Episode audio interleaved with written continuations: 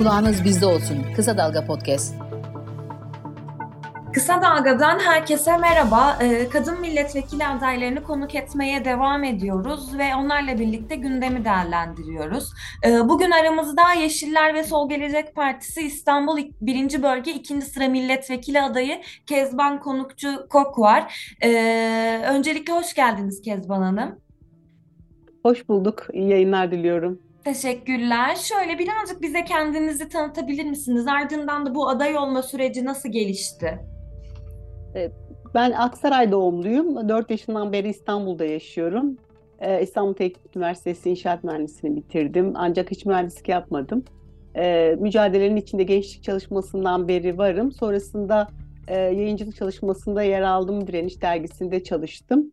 Ardından yoksul mahallelerde e, dayanışma çalışmaları yapan dayanışma evlerinde uzun yıllar çalıştım. Daha çok güvencesiz emek üzerine, kadın emeği, yoksul emeği üzerine çalıştım.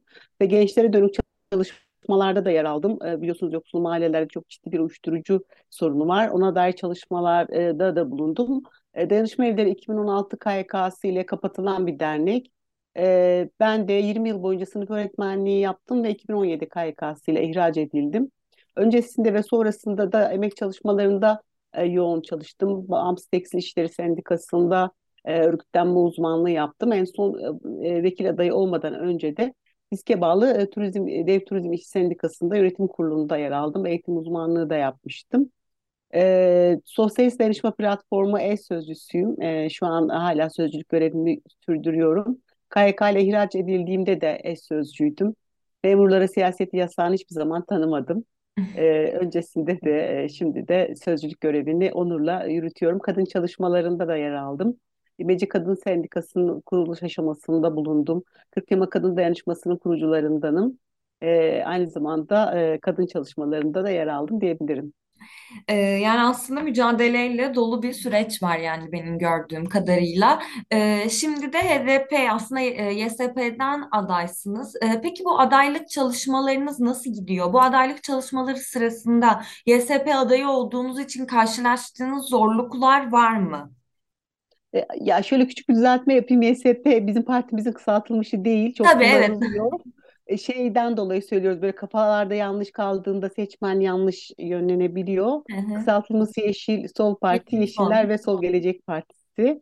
Ee, şey şöyle biz HDP'nin Yeşiller ve Sol Gelecek Partisi e, Halkların Demokratik Partisi'nin kurucu bileşenlerinden e, altı bileşenle kurulmuş bir partidir. E, Yeşiller Sol Gele, e, şey e, Halkların Demokratik Partisi. Sosyalist Danışma Platformu da kurucu bileşenlerinden. Hı hı. Biliyorsunuz bizim partimizin kapatılma sorunu olduğu için biz bileşen partimizle seçimlere giriyoruz. Benim adaylık sürecim ben e, Sosyalist Danışma Platformu ev sözcüsü olduğum için e, böyle bir e, emek çalışmalarında, kadın çalışmalarında yoğun bulunduğum için arkadaşlarım bana teklif getirdiler. Ben de bunu bir görev olarak e, kabul edip e, zaten e, temsiliyetin e, siyasette, mücadelede değişik seviyelerde temsiliyetler yaptığım için e, bu görevi de yerine getirebileceğimi düşündüm. E, ada yani çok uzun zamandır ben mücadelenin içinde yer aldığım için ve Halkların Demokratik Partisi'nin kuruluş aşamasında da yer aldığım için öncesinde de e, mücadelenin değişik aşamalarında ve zorlu kavşaklarında diyelim yer aldığımız için e, biraz bunlara aşinayız. Ancak direkt e, yani baskılar, gözaltılar anlamında söylüyorum. Ancak direkt e, halkla e, temas ettiğimiz noktalarda e, çok daha öncelere göre daha rahat iletişim kurabildiğimizi görüyorum ben. E, her ne kadar şu anda iktidar çok fazla e, dilini ötekileştirici bir dille savaş politikaları üzerinden kursa da direkt partimizi kriminalize etmeye çalışsa da aslında biz e, halkla temas ettiğimizde bunun e, hiç karşılık bulmamış diyemeyeceğim tabii ki ama daha önceki dönemlere göre daha az karşılık bulduğunu görüyoruz. İnsanlar bizi dinliyorlar. Yani bir direkt temas haline geçtiğimizde e, partimizi bilmeyen anlattığımızda ön yargıları olduğu olanları anlattığımızda hele kadın ve gençlerle iletişimlerde çok daha rahat e, oluyoruz. Çünkü daha e, açık fikirli e, oluyor onlar ve mücadeleye daha yakın oluyorlar. Şundan dolayı sanırım e, bu bu iktidar kadınlara çok fazla acı yaşattığı için ve çok ciddi yani bir yaşam güvencemizin bile ortadan kalkmasıyla bağlantılı olarak gençlerin geleceğinin ortadan kaldırılmasına e, bağlı olarak bir arayış var. Yeniye dönük bir arayış var. Bu arayışta da bizim partimiz önemli bir seçenek olarak durduğu için e, tabii ki ara ara e, laf atmalar, sataşmalar olsa da çok yaygın olduğunu söyleyemem açıkçası bunun. Ya özellikle de geçtiğimiz günlerde de Agit raporu yayınlandı. Agit raporunda da Yeşil Sol Parti'ye de e, yönelik hani baskılara da değinildi yani e, HDP üzerinden de. E, burada e, seçim çalışmaları üzerinden de baskıya ayrıca e, değinildi. Bunu nasıl değerlendiriyorsunuz? Yani aslında e, seçimlere sizce eşit bir kulvarda mı gidiliyor baktığımızda? Aslında biraz bunu anlamak için 7 Haziran'a böyle çok uzatmayacağım lafı ama 7 Haziran'a dönmemiz gerekiyor. 7 Haziran'da e, AKP iktidarı aslında kaybetmişti seçimleri ve bu kaybedişi kabul etmeyerek e, savaş ilan etti ve ardından biliyoruz MHP ittifak yaparak ve e, devletin e, değişik e, anlayışlı odaklarıyla e, ittifak yaparak yeni bir iktidar kuruldu ve bu iktidarın e, böyle kuruluş aşamasına biz buna başkanlık rejimi diyoruz. Kuruluş aşamalarına baktığımızda aslında 7 Haziran'dan bu tarafa bu tarafa gerek e, en başta e, partimiz HDP, gerekse bütün toplumsal muhalefet güçleri, kadınlar, LGBT'ler yani mesela direkt mücadelede olup onlara dair bir şey söylemeniz bile gerekmiyor. Sadece kendi varlığınızla bile onlar için tehdit unsuru olarak görülebiliyorsunuz. Ciddi bir savaş politikasıyla karşı karşıya kaldık. Şu anda iktidarın yapmak istediği şey aslında ta, daha önce çünkü belli açılımlar yapıyordu. İşte e, Kürt açılım, Alevi açılım adı altında. Belli açılımlarla e, e, kendini e, örgütlemeye çalışıyordu. Ama şu andaki e, yaklaşımı tamamen kendi kitlesini konsolide etmeye dönük bir yaklaşım. Ve bu konsolidasyon üzerinden de e, savaş politikaları, savaş dili, ötekileştirici dil üzerinden ve bize dönük saldırılar üzerinden e, kendini örgütlemeye, süreci örgütlemeye çalışıyor. Ancak bir taraftan e, ekonomik krizin bu kadar derinleştiği bir aşamada onun üstünü örtmek için de bunu yapmaya çalışıyor. Ancak karşılık bulmasının zor olduğunu düşünüyoruz. Baskılar var. Daha bu sabah bileşenimiz olan Ezilenlerin Sosyalist Partisi'ne dönük operasyon oldu. Ondan önce gazeteciler, avukatlar, özellikle seçim güvenliği için görevli partimizdeki e, çalışan arkadaşlarımız direkt seçim güvenliğinden sorumlu arkadaşlarımız gözaltına alındı. Yoğun tutuklamalar oldu. Bütün bunları e, alıştık kesinlikle demek istemiyoruz. Bunlar e, sadece şunu söyleyebiliriz. Bu umutsuzluk yaratmasın. E, o kadar kararlı bir e, şey var ki ezilenler, halk, emekçiler, kadınlar gerçekten çok kararlı. Kesinlikle bu iktidarın gitmesini istiyorlar. Bu baskıların kendisi şöyle düşünün ana akım medya tamamen ellerinde zaten bir de bizim kendi gazetecilerimizi bizden yana haberler yapan, doğruyu, gerçeği yazan e, e, gazetecilerimizi de tutukluyorlar ki hiç ses çıkmasın. Ama biz hep şunu söyledik gazetecilerimize tutuklanırken, gözaltına alındıklarında elinde telefon olan herkes gazeteci gibi davranacak bundan sonra. Nerede olursa olsun haksızlıkları çekecek ve e, kamuoyuna bildirecek. E, böyle bir e, kararlılıkla geldiğimizde mutlaka başa çıkacağız diyorum. Ee, şöyle birazcık bu baskılara değinmişken aslında hani 20 e, yıl aşkın süredir bir e, AKP iktidarı var. E, yani ve siz de bu AKP iktidarının olduğu süre boyunca mücadele eden bir kadınsınız ve şimdi de bir kadın milletvekili adayısınız. E, yani 14 Mayıs seçimlerine de çok az bir süre kaldı. E, yani 20 yıllık bu AKP iktidarının e, kadın politikalarına e, dair peki ne söylemek istersiniz? Aslında AKP iktidarı bazen e, belki de çok yeni kuşaklar unutuyorlar. İktidara geldiğinde demokratikleşme vaadiyle geldi. Yani demokratikleşeceğiz vaadiyle, Avrupa Birliği'ne gireceğiz vaadiyle geldi. Ve e, daha böyle ılımlı hatta ılımlı e, İslam ideolojisi üzerinden e, bir e, kendini öyle e, ortaya koyarak geldi ve e, kendi o zaman için kendi çapında belli açılımlar yaptığını iddia etti. Ama bu dönemin kendisi geldi, dayandı. 7 Haziran'da e, duvara tosladı. Yani gerçekliğin açığa çıktığı bir moment olduğu için bunu söylüyorum. E, o 20 yılın 20 yılı boyunca biz hepimiz e, çok kararlı bir şekilde AKP karşıtlığı yapmadık. Yani bunu çok genel söylüyorum. Kendi adıma söylemiyorum. Ben bir sosyalist olarak her zaman seçenek olarak halkın, e, emekçilerin, kadınların kendi seçeneğini örgütlemesi gerektiğine inanıp o seçeneği örgütlemeye çalışanlardanım. Ancak AKP'nin tarihine baktığımızda o kesiti unutursak eğer biz de yani AKP karşıtlığı üzerinden şu an politika yapılıyor biliyorsunuz. Biz de e, o e, dönemki duruşlarımızın e, muhasebesini yapmazsak herhalde bundan sonraki seçeneklere dair kafa yürütürken de e, seçeneklere dair e, kendimizi örgütlemeye çalışırken de kafa karışıklığına yol açabilir diye bunun altını çizdim. Ancak son kertede AKP MHP rejimi yani başkanlık rejiminin kendisi şu an tamamen kadın haklarının ortadan kaldırılmasına dönük kazanımlarımızın ki mücadeleyle elde ettiğimiz, çok ciddi mücadelelerle elde ettiğimiz kazanımlarımız bunlar. İstanbul Sözleşmesi'nden çıkıldı biliyorsunuz. 6284'ün uygulanmasını ortadan kaldırmaya hatta yasayı e, değiştirmeye çalışıyorlar. Bunlar hep çok ciddi mücadelelerle elde edildi.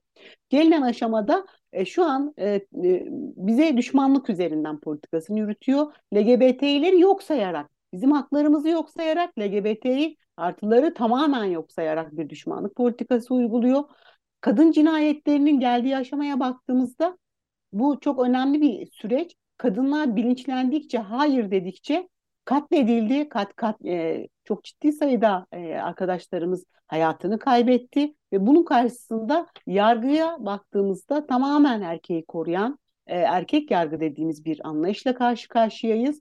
Cezasızlık politikaları katliamların önünü açtı ve arttırdı kadınları katleden erkekler nasıl olsa birkaç yıl yatar çıkarım diye çok rahatça bunu söyleyebilecek noktaya geldi.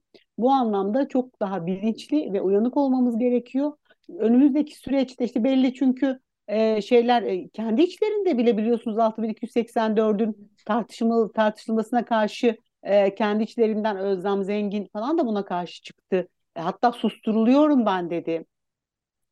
Bunların çok önemli olduğunu düşünüyorum. Ee, bir de şey pardon kaçırdım bir şey anlamında mı sormuştunuz? Mecliste neler yapılabilir Yo, o anlamında mı? sonrasında. Ha, kaçırdım pardon. Yani hani bu kadın politikaları genellikle yani mesela e, hani şu an e, dönüp baktığımızda özellikle de yani kadınların en büyük sorunu sizce Türkiye'de nedir? Şu anda bizim yaşam güvencemiz yok. Aslında kadınların e, çok kadınların e, mücadelesiyle çok öne çıkan bir şekilde kadın cinayetleri ve kadın cinayetlerinin görünür hale getirmemiz, artması, yaşam güvencemiz yok. Ama şu an Türkiye'de hiçbir canlının yaşam güvencesi yok. Yani sadece e, kendisine karşı çıkanlara e, e, karşı baskı politikası uygulayan bir iktidarla karşı karşıya değiliz. Örneğin deprem dirençli kentler yapmayarak rant politikaları üzerinden bir inşaat algısı e, inşaat politikası uyguladığı için yaşam güvencemiz yok. Ekoloji kırımı olduğu için hiçbir canlının yaşam güvencesi yok ama kadınların en büyük sorunu şu an yaşam güvencesi yok. Ardından hemen yoksulluk geliyor tabii. Hı. Çünkü yoksulluk en çok kadınları vuruyor. Yeniden üretim sürecindeki e, yoğunluğumuz, iş yükümüz artıyor. E, onun psikolojik yükü daha fazla bizde oluyor evde. E, yani biz bunları her ne kadar kabul etmek istemesek de bu toplumsal e, rolleri evin yeniden ev işlerinin yapılması, çocuk bakımı, yaşlı bakımı gibi bütün o yüklerin bize kalması ve e, yoksullukla birlikte daha da bu baskının artması iki önemli şeyin altını çizebilirim bu anlamda.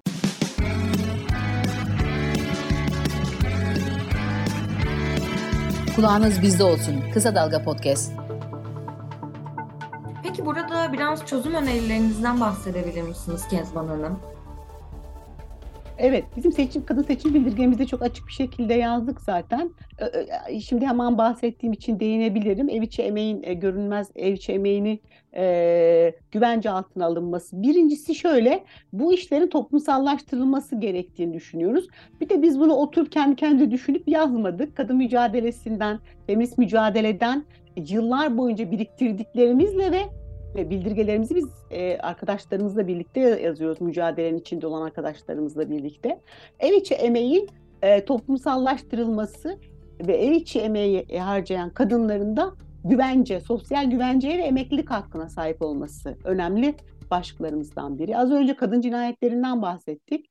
E, kadın cinayetlerinin durdurulabilmesi için yargının, erkek yargının cezasızlık politikalarının ortadan kaldırılması, bu anlamda e, bağımsız bir yargı ve yasalarla yaşam güvencemizin e, kesinlikle e, yaşam güvencemize e, kavuşmamız gerektiğini düşünüyoruz.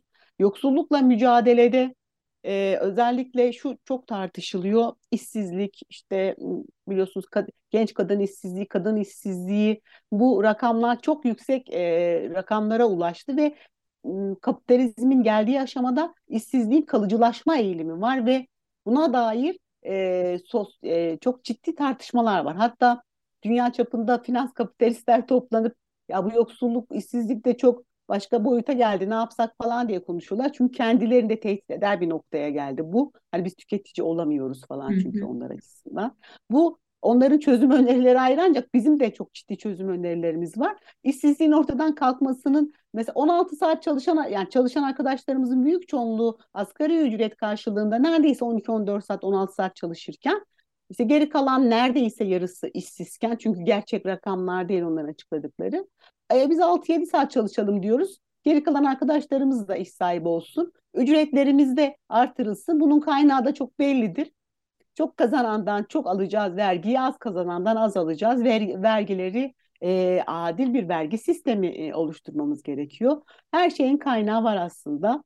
E, kadın yoksulluğu içinde işsizlik mesela ya bize iş verin, iş veremiyorsanız gelir güvencesi verin diyoruz. Yani bütün sadece kadınlar için değil, bütün vatandaşlar için istediğimiz ve programımızda olan bir madde bu. Bunun da e, özellikle kadınların e, kendini e, var edebilmesi için, ayakta kalabilmesi için çok önemli olduğunu düşünüyoruz. Genç kadınlardan en çok barınma sorunuyla ilgili tepkiler e, alıyoruz yani talepler alıyoruz. Çok ciddi bir barınma sorunu var. Tüm Türkiye'de büyük şehirlerde İstanbul'da zaten e, biliyoruz durumu. Buna dair de e, herkesin barınma hakkı var. Kiraların e, belli bir kotada kesinlikle e, tutulması gerekiyor. Kira zamlarının e, kontrollü olması gerekiyor. Ancak bir sosyalist olarak benim e, bizim muradımız herkese e, barınma hakkı verilmesi e, boyutunda. E, partimiz biraz daha bu kontrollü olsun şeklinde bir programa geçirdi. E, bunları söyleyebilirim. E, ya şöyle, şimdi e, sizin de dediğiniz gibi bu kadın seçim bildirgesine baktığımızda da pek çok kadın sorunlarına değiniliyor. Aslında yani Yeşil Sol Parti'nin yani HDP'nin de özellikle kadın konusunda birazcık daha ayrıştığını görebiliyoruz. Çünkü hani eş başkanlık uygulamasını da hayata geçiren bu noktada HDP'ydi. Aynı zamanda kadın meclisiniz de var.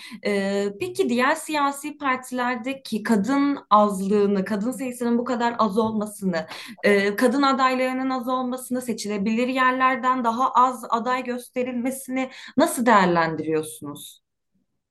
Bizim e, partimizdeki eş başkanlık sisteminden tutalım da e, kadınların e, eşit temsiliyeti e, konusuna kadar mücadelenin içinde e, içinde bulunan kadınların etkisiyle, kadın mücadelesinden aldığımız güçle ve e, ve kadın mücadelesinin temsiliyetiyle başarabiliyoruz biz bunu.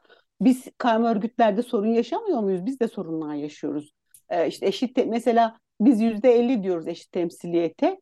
Seçilebilir yani şu an yüzde kırk dört buçuk ancak seçilebilir yerlerden yüzde kırk ikiyi tutturabildik biz bu seçimlerde. Hı hı. Ee, ama bir, hatta şöyle tartıştık. Hani yüzde elliyi baz koyarsak oraya ulaşmaya çalışırken ulaşamayabiliriz. Yüzde altmış diyelim elliye ulaşalım. Bir, de, bir sonraki seçimlerde bunu yapalım dedik e, mutlaka. E, kadın mücadelesinden aldığımız güçle yapıyoruz bunu. Bizim partimiz bileşenli bir parti. Yani e, bileşenli partinin içinde hem e, farklı partiler, platformlar var. Aynı zamanda toplumsal muhalefet dinamiklerinin temsiliyetini önemsiyoruz e, işte kadın e, mücadelesinden arkadaşlarımıza gidiyoruz ve e, onlarla temsiliyet için e, partide ve aynı zamanda meclise giderken bunu önemsiyoruz. E, herhalde bizim en önemli farkımız geldiğimiz yer diye düşünüyorum. Çok ciddi mücadele dinamiklerinin buluştuğu bir parti HDP. Yani partiler genelde şöyle olur. Bir gelenekten, bir kanaldan gelen birilerinin ideolojik olarak, programatik olarak oluşturduğu yapılardır. Tabii bunlar da önemli. O, da, olmak zorunda ancak bir çatı partisi olarak düşündüğümüzde HDP far, farklı toplumsal dinamiklerin bir arada belli bir mücadele, bütün mücadele dinamiklerini içine alarak belli bir perspektifte hareket etmesi. Bu da bilmiyorum ben dünyadaki örneklere baktım cepheler falan var ama parti modeli bu anlamda bize benzer bir parti modeli de pek göremedim. E, çok da orijinal bir şey aslında biz hayata geçiriyoruz fark, en önemli farkımızın ben bu olduğunu düşünüyorum ve sürekli biz toplumsal mücadele dinamikleriyle birlikte ve etkileşim halinde yürütüyoruz süreci. Kezban Hanım ben ayrıca şey de sormak istiyorum. Yani e, şimdi Cumhur İttifakı yapılanmasına baktığımızda e, Hüdapar gibi işte hani kökeni belli Hizbullah'a yakınlığı ile bilinen bir e, siyasi parti var ve e, şimdi Cumhur İttifakı'nda dört aday e, soktular ve bunlar da gerçekten seçilebilir yerlerde. Şimdi e, siz de meclise girerseniz eğer e, yani Bununla nasıl savaşacaksınız? Hiç düşündünüz mü? Böyle bir tartışma oldu mu aranızda? Tabii sadece onlar değil şöyle e, biz şuna çok inanıyoruz. Bu e, Cumhur en azından yani şöyle Cumhurbaşkanlığı seçiminde e, Erdoğan'ı kaybedeceğini ve bizlerin kazanacağını biliyoruz. E, Milletvekili e, şeyinde de sayı oranında da bizlerin özel yani AKP, MHP yani Cumhur İttifakı'nın dışında kalan güçler diyeyim ben daha kolay anlaşılsın. Güçlerin de çoğunluğu alacağını biliyoruz vekil sayısı olarak ancak bizim istediğimiz şey anayasa değişikliği e, ni sağlayabilecek sayıyı bulabilmek e, milletvekilliği olarak da. E, bu sayıyı bulamazsak e, da mücadelemiz tabii ki devam edecek ve orada e, biraz böyle tartışmalı bir geçiş belki de e, meclisi olacak bu. Bir e, sonraki adıma geçmek için mücadeleyi yükselttiğimiz ancak önümüzün açıldı. Şu an çünkü önümüz sıkılı. Meclisi bile işlevsizleştirdi bu iktidar. Yani mecliste yani eller kalkıyor, iniyor çoğunluk bizde e, geçiyor yasalar, torba yasalar, e, her şey birbirine e, e, girmiş bir şekilde doğru düzgün yani vekillerimizin büyük çabalarına rağmen tartışmaların e, doğru düzgün yapılamadığı kavgalı gürültülü bizim e, meclise gittiğimizde önemli bir sorunumuz bu anayasa değişikliği yapacak sayıyı bulamamamız olacak. Ancak mücadele devam edecek. Ben şöyle düşünüyorum, bizim partimiz de öyle düşünüyor. O, yani bütün mücadelenin olacağı ve son e, kertede e, her şeyin belirleneceği yer meclis değil. Bizlerin mücadele dinamikleriyle birlikte bu süreci yönetmemiz gerekiyor. Mesela ben bir KYK'lı öğretmen olarak dün KYK'lı arkadaşlarımızla buluştuk. İşte ne yapacaksınız, ne edeceksiniz birlikte yapacağız. İşte inşaat işçisi arkadaşlarımızla buluştuk. Siz taleplerinizi yükselteceksiniz. Hani amiyane tabirle meclisin kapısına geleceksiniz. Biz de o kapıda kapıları açacağız. E, ki o mücadele dinamikleri e, sokakta e, mücadele ederek kendini ortaya koyacak ki biz de güçlü bir şekilde orada e, bu hakları savunabilelim. Değişikliği, değişimin önünü açabilelim. Ben böyle görüyorum. E, mutlaka ve mutlaka mücadeleci gelenekten gelen vekillerin e, temsiliyet görevini alması çok önemli. Çünkü bizler zaten meseleye böyle bakan insanlarız. Hani oraya gittik oturduk yazdık çizdik el kaldırdıkla sürecin değişmeyeceğini çok iyi biliyoruz. Bütün dünyada da bunun örnekleri ortada. Siz de sosyalist bir adaysınız dediğiniz gibi. Soda Pes sözcüsünüz ve hani mecliste de gitgide sosyalist adaylar da artıyor. Ee, bu konuda ne söylemek istersiniz? Ben e, vekillik görevini e, arkadaşlarım teklif ettiğinde kabul etmemin önemli e, nedenlerinden, gerekçelerinden biri de buydu. E, yani mecliste sosyalist adayların olması yetmiyor. Bizim ortak bir şekilde en azından belli konularda mesela neoliberal politikalara karşı neoliberal politikaların geri döndürülmesi, özelleştirmelere ilişkin geri dönüşler sağlanması, eğitime daha çok bütçe harcanması, sağlığa daha çok bütçe harcanması gibi konularda, barınma hakkı gibi o kadar çok ki konularımız. Yani emeğin kadının sosyalist bir programdan doğru kendini ortaya koymasında bizlerin bir arada birlikte e, meclis kürsüsünden de yürü bir şekilde sesimizi yükseltmemiz, mücadele dinamikleriyle etkileşim içinde değişim ve dönüşümde ciddi etkisi olacağını düşünüyorum ben. Çünkü biz şöyle diyoruz, kazanacağız buna Kesinlikle inanıyoruz ancak yetmeyecek, değiştirmemiz gerekecek. Yani değiştirmemiz gereken o kadar çok şey var ki ve değişimin en önemli e, dinamosu bizim ülkemizde e, sosyalist güçler olmuştur. Biz zaman zaman çok zayıfladığımız da olmuştur ancak mesela son depremde gördük.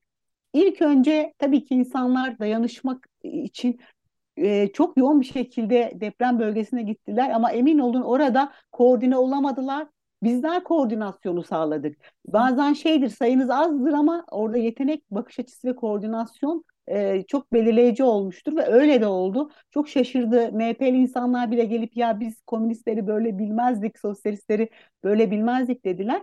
çok etkili olacağımızı ben düşünüyorum. En azından öcü olan sosyalizmin artık öcü olmadığını görecek insanlar ve e, bu kapitalizmin geldiği çoklu kriz aşamasında bütün dünyada insanlar, e, emekçiler sosyalizmi tartışıyor şu anda. Biz de en azından bunun yolunu ve önünü açmış olacağız diye düşünüyorum. Ee, çok teşekkürler Kezban Hanım. Benim e, sorularım bu kadardı. Sizin ayrıca eklemek istediğiniz bir şey var mı? Ya program ne zaman yayınlanacak bilmiyorum ama 1 Mayıs ile ilgili bir şey söylemek istiyordum. Tabii ki. Ee, e, şimdi biz seçime gidiyoruz. Bu çok kritik bir seçim olduğu için çok ciddi bir konsantrasyon var tabii seçim sürecine. Aynı zamanda e, 1 Mayıs'ta e, bizim tüm dünyadan bizim ülkemizde sadece emekçilerin işçi sınıfının değil tüm ezilen e, toplumsal kesimlerin kendini sokaklarda ve meydanlarda güçlü bir şekilde ifade ettiği ve bu ifade ediş şeklinin de değişim ve dönüşüme hizmet ettiği bir gündür 1 Mayıs. O anlamda ben 1 Mayıs'ta mutlaka ve mutlaka sokaklarda ve meydanlarda coş, coşkulu ve kitlesel bir şekilde olalım diyorum.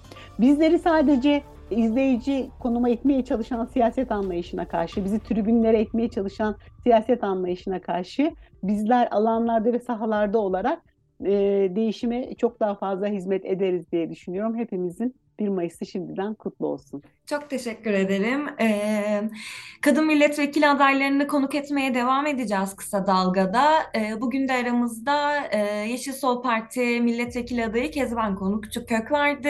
Ee, kendisine tekrardan teşekkür ediyoruz ve kısa dalgayı takipte kalın diyoruz.